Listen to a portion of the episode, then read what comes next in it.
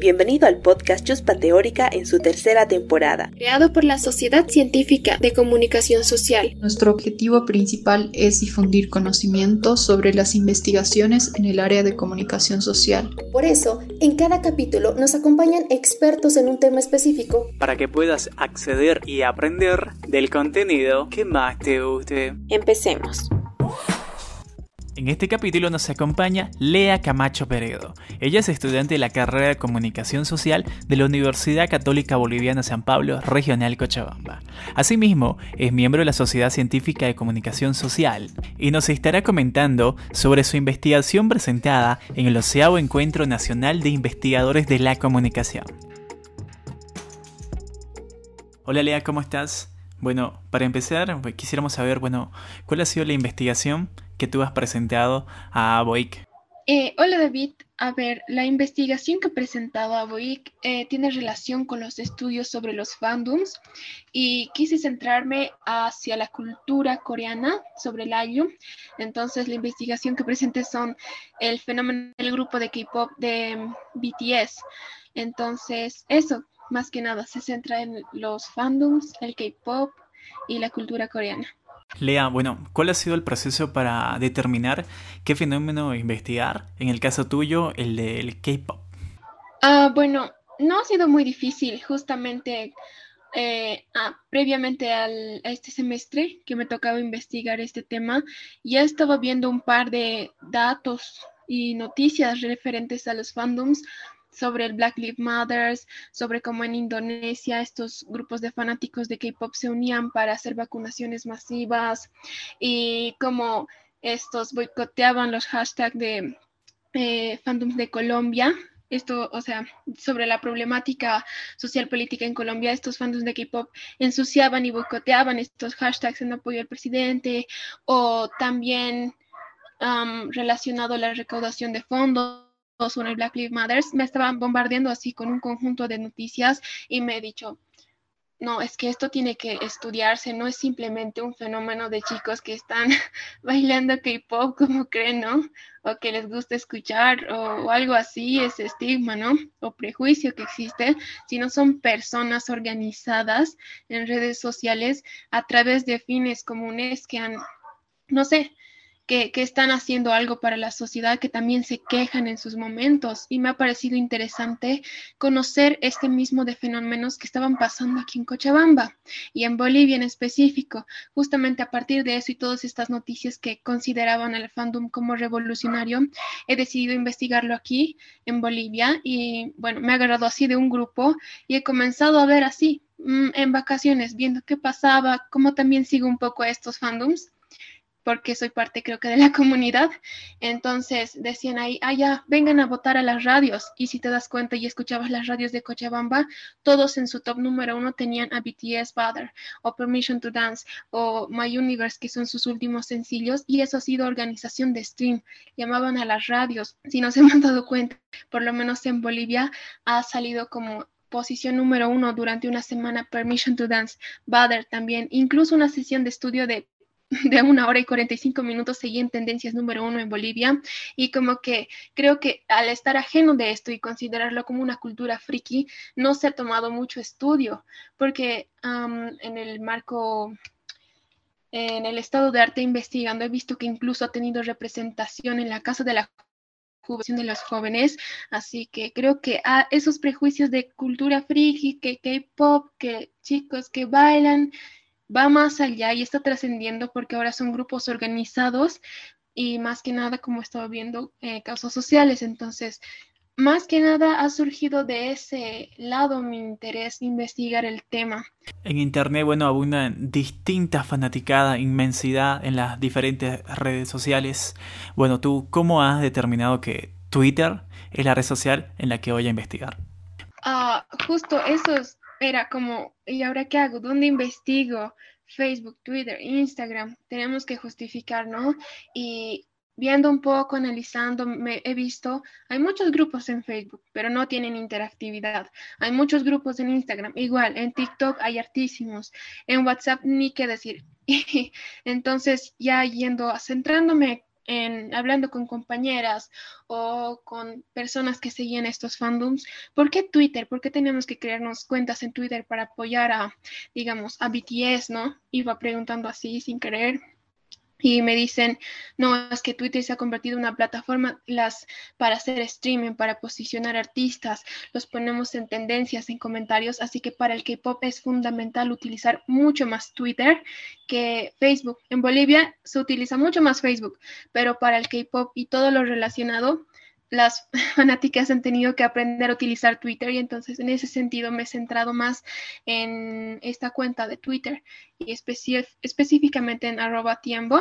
Y como era la cuenta más interactiva que había encontrado en ese entonces, he dicho, no, esta tiene que ser, porque si hay otras que son fanbases, o sea, se dividen, ¿no? Estos fan clubs como fanbases que tienen membresía incluso, etcétera, pero Tiempo era la que tenía mayor interacción y, por eso he decidido utilizar justamente la, esta plataforma de Twitter, ¿no? Y específicamente la cuenta. Ok, antes de entrarnos con lo que es los resultados de tu investigación, quisiéramos saber, bueno, ¿cómo has vinculado tú este tema con el área de la comunicación? Claro que sí. Eh, creo que no ha sido muy difícil vincularlo porque ya de por sí sabemos que estos grupos de interés se forman a partir, o sea, son comunidades, ¿no? Y en toda comunidad siempre está involucrada la comunicación y demás, y se producen estos sentidos propios y se crea la cultura a partir de estos diálogos consensuados. Entonces, a partir de esa relación que he ido viendo de cómo es esta comunidad, qué pasa en este fandom, qué hacen, por qué les gusta, eh, no, bueno, eso, ¿no? He podido determinar y definirlo así. No había mucho que relacionarlo. Eso. Perfecto, Lea. A partir, bueno, de tus objetivos específicos, ¿cuáles consideras tú que han sido tus principales hallazgos? Bueno, para he tenido tres objetivos específicos y no con la metodología mixta y todo. Eh, la primera tenía relación con conocer las razones y del consumo cultural y a partir de eso hemos bueno, enviado, porque estoy haciendo sola la investigación, que al entrevistar, bueno, las, al staff, porque tiene un staff de chicas que manejan estas cuentas, dicen, nosotros hemos iniciado con WhatsApp al haberse llenado así tres grupos de WhatsApp, nos han dicho, creen Twitter, haremos esto más grande. Y una vez teniendo Twitter, dicen que les habían pedido Instagram, Facebook y luego TikTok. Y ahí es donde yo me he enterado de que estaban, eh, de que era muy interactiva esta cuenta, ¿no? Al, al en TikTok porque tenía mucha, mucha interacción y todos les seguían. Entonces, para los primeros objetivos han sido, bueno, este dato de cómo existen tipos de fandoms, tipos de cuenta y para qué se utiliza cada cuenta.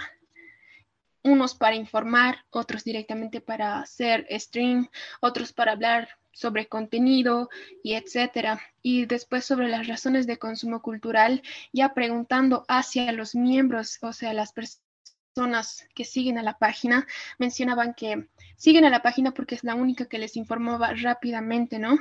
Porque a veces tienen que esperar las traducciones y las chicas se subdividen tan organizadamente que hay una chica que estudia lingüística que traduce del inglés al, español y lo traduce y lo envía.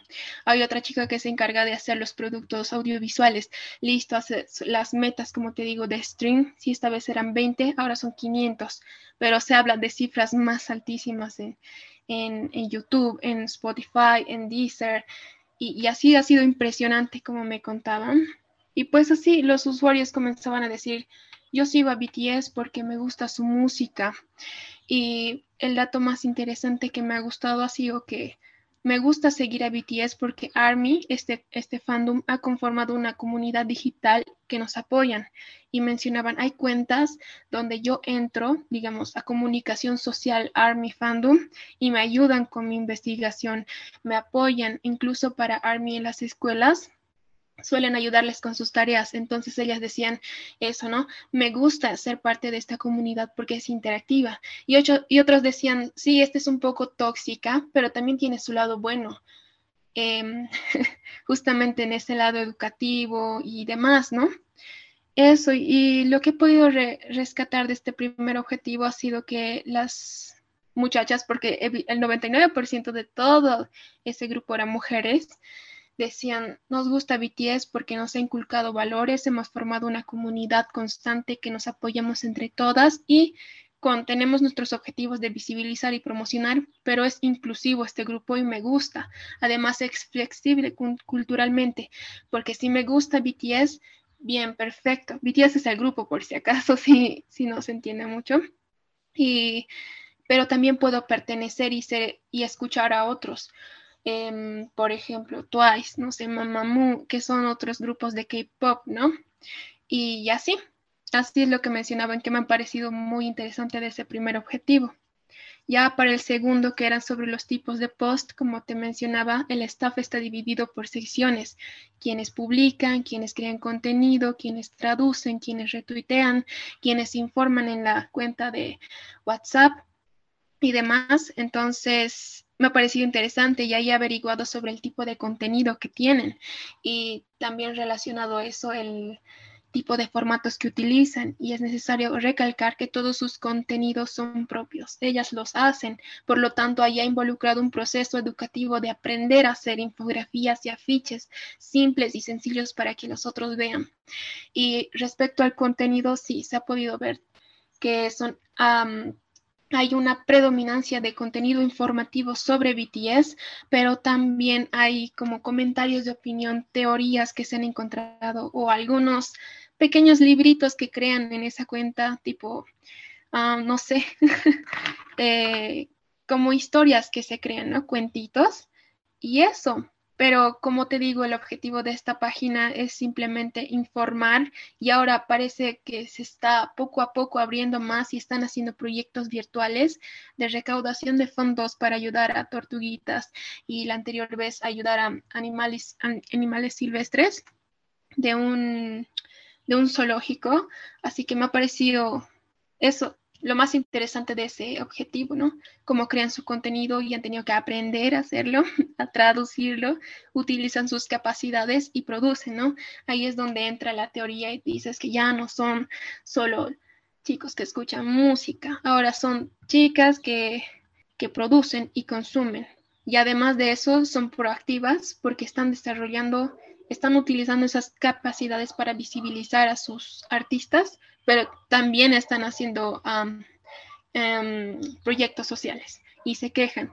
Eh, creo que un dato interesante ha sido como esta cuenta ha sido em, mediador de un conflicto entre Army y un locutor ¿no? Ellas mencionaban que el locutor había utilizado argumentos y discursos racistas en un contexto un poco complejo, ¿no? La pandemia estaba diciendo, diciendo chinos y no sé qué a los a BTS y pues una chica ha grabado, lo ha publicado en una cuenta, se ha viralizado, Army Bolivia se ha enojado y a partir de eso también se han ido a cuentas de Latinoamérica y listo, explotó a tal punto que le han ido y le han lanzado hate, ¿no? Ya no estaba mano, en manos de alguien, sino se ha viralizado tanto que ya, ya no se podía controlar y justamente Army también se reconoce porque hace respetar eh, a sus idols, que son estos chicos que componen BTS, ¿no? Y creo que eso ha sido interesante porque las chicas mantenían conductas de valores y mandaban em,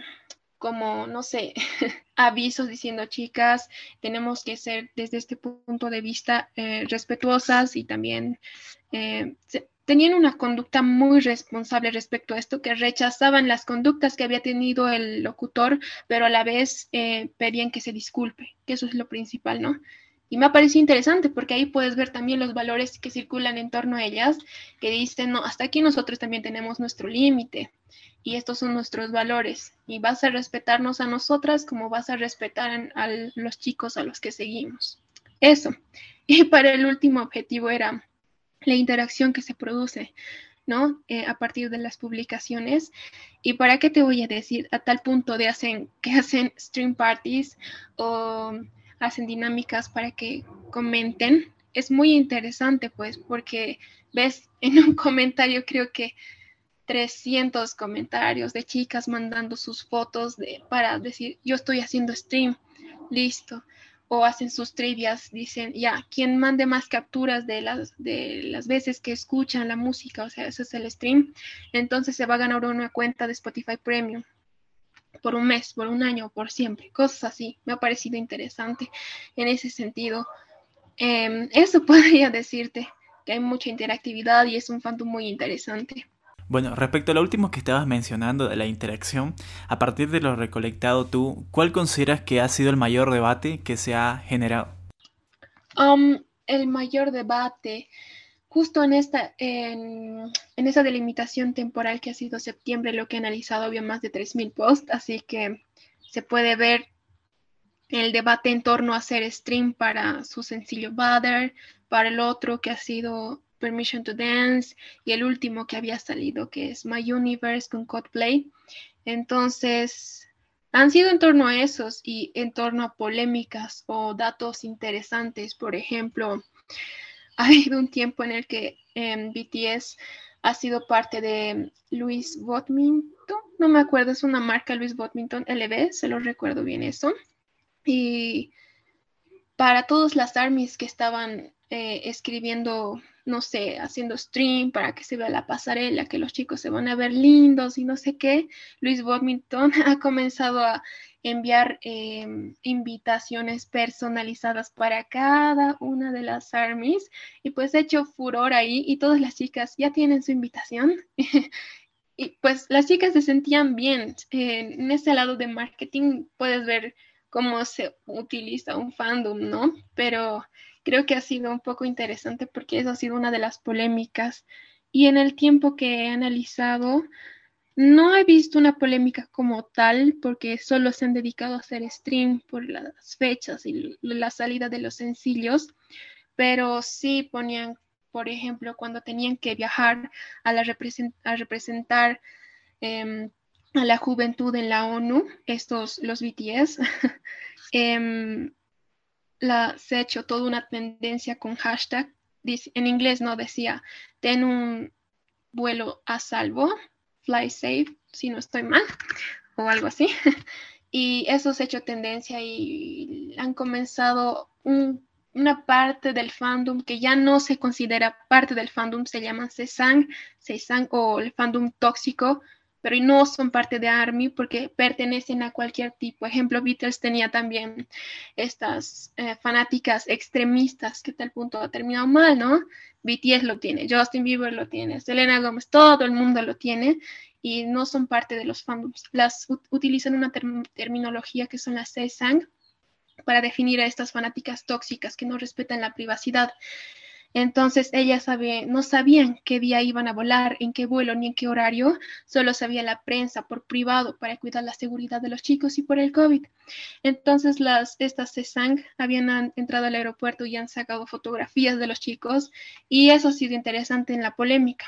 Las chicas decían, no vamos a consumir em, fotografías o contenido de CESANG quedamos claras que nuestros valores son respetar a BTS y entonces ahí mi cerebro explota, otra categoría, ¿no? Y, me ha parecido muy interesante porque ahí ha habido polémica y todas las chicas ahí sí, no, no vamos a consumir, borren todas esas fotos, denuncien, denuncien a la cuenta y ha sido interesante. Lo que te puedo decir en ese tiempo que eso ha sido el predominante debate.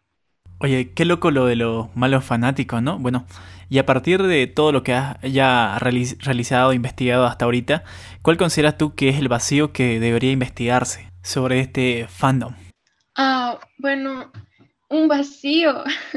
Creo que sí. Justamente estoy redactando las últimas partecitas de mi informe y podría decir que es que es muy grande y justamente eh, Andrea Alemán, quien es la docente de transdisciplinario, me decía que hacen falta investigaciones así de estos fandoms, que sería bueno estudiarlas más a fondo y pues ahí salían como el fandom tóxico. Creo que sí se ven, como dice ella, ¿no? Me comentaba los aspectos positivos de los fandoms, pero nadie, o bueno, no, no es que nadie, ¿no? Sino hay poco relacionado a esto de la SESANG, por ejemplo, ¿no? El fandom tóxico. Y bueno, eso también hay que centrarlo. ¿Dónde vas a investigar Bolivia, Latinoamérica o Corea, que es diferente, ¿no? Corea ya, ahí puedes estudiar la CESANG, pero aquí es necesario ver, ¿no? Tal vez como, no sé, podría decir estas nuevas comunidades, formas de interacción, lo que está pasando. si yo hubiera podido estar, no sé, en Estados Unidos, tranquilamente hubiera hecho la investigación sobre el Black Lives Matters porque es muy interesante a tal punto de recaudar un millón de dólares para donarlo a la causa o boicotear la cuenta de, las del policía de Dallas, pues wow, sería una grandísima investigación y no había mucho de eso, solo hay en el periódico lo que han encontrado, ¿no? O por ejemplo, si hubiera estado en Colombia, capaz hubiera podido investigar eso, lo que ha sucedido, cómo las chicas se han unido y estaban boicoteando todos esos hashtags en apoyo. Bueno, con relación a los eh, conflictos políticos, puedes verlo, o cómo se han organizado con el Estado para hacer un museo de BTS y en que ahí y en, en, Indonesia han podido vacunar a las personas y veían pues en sus pantallas enormes el videos de BTS. creo que hay mucho que investigar, tiene relación con muchas cosas. Así que creo que hay mucho vacío todavía porque se considera una cultura friki con prejuicios que no, no es interesante, solo están bailando en las calles. Perdón, se me queda mucho eso, pero si te adentras, puedes ver lo que está pasando y que no necesitas, digamos, algo que explote para que recién hay un millón de investigadores vayan. Necesitas ver un poquito más, ¿no? Por todo lado, sin prejuicios. Creo que eso es lo importante, conocer lo que está pasando y ver, pues, qué sucede, ¿no? Y ahí investigar si te animas. Y eso podría decirte, David. Perfecto. Y, me agrada eso lo que dicen, ¿no? Que simplemente hay que ver un poquito más allá para investigar sobre esta cultura.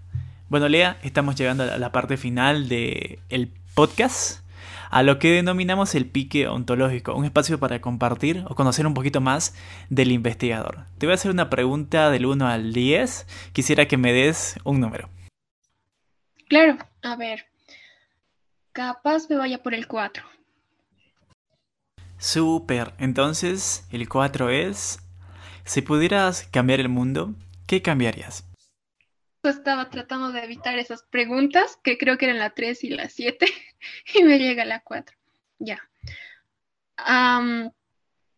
qué difícil. Tal vez, ¿qué podría cambiar? Yo, bueno, creo que hay muchas cosas que cambiar en el mundo, y, pero principalmente estoy un poco más hacia el lado porque así como mujer puedo ver lo que está pasando, ¿no? La situación de la mujer, la equidad de género, que, es terrible la situación que atraviesan, así que si tuviera que elegir algo, cosa que espero que no, porque hay mucho por lo que cambiar en este mundo positivamente em, en ese lado, ¿no? Eh, hay que cambiar, con la intención de cambiarlo, creo que sería esto, las desigualdades de género que existen en todo sentido, que dificultan no solo bueno, en general a todos, estamos hablando también en la academia que investigadoras, no existen muchas becas para ellas y oportunidades, pero también las condiciones sociales de las mujeres sobre su propio trabajo, estos e-, estigmas y demás. Así que estoy muy ligada en eso y, y pues tal vez en ese sentido sería lo primero en lo que actúe. Pero en realidad sí, estoy consciente de que hay muchas cosas que cambiar, pero desde mi punto de vista y en el contexto en el que yo estoy, creo que sería la primera problemática en la que me gustaría apoyar para mejorarla y cambiarla. Cierto, lamentable la situación por la que atraviesan algunas mujeres, bueno, y esperemos que esta situación vaya cambiando con el tiempo. Gracias Lea por acompañarnos, ha sido un placer, bueno, esperamos tenerte en una próxima oportunidad. Gracias a ti David, qué linda entrevista y gracias por escucharme y a todos. Gracias por acompañarnos en este capítulo. Recuerda que hay un episodio nuevo cada miércoles a las 15 horas solo aquí en Spotify. Nos escuchas en otra oportunidad.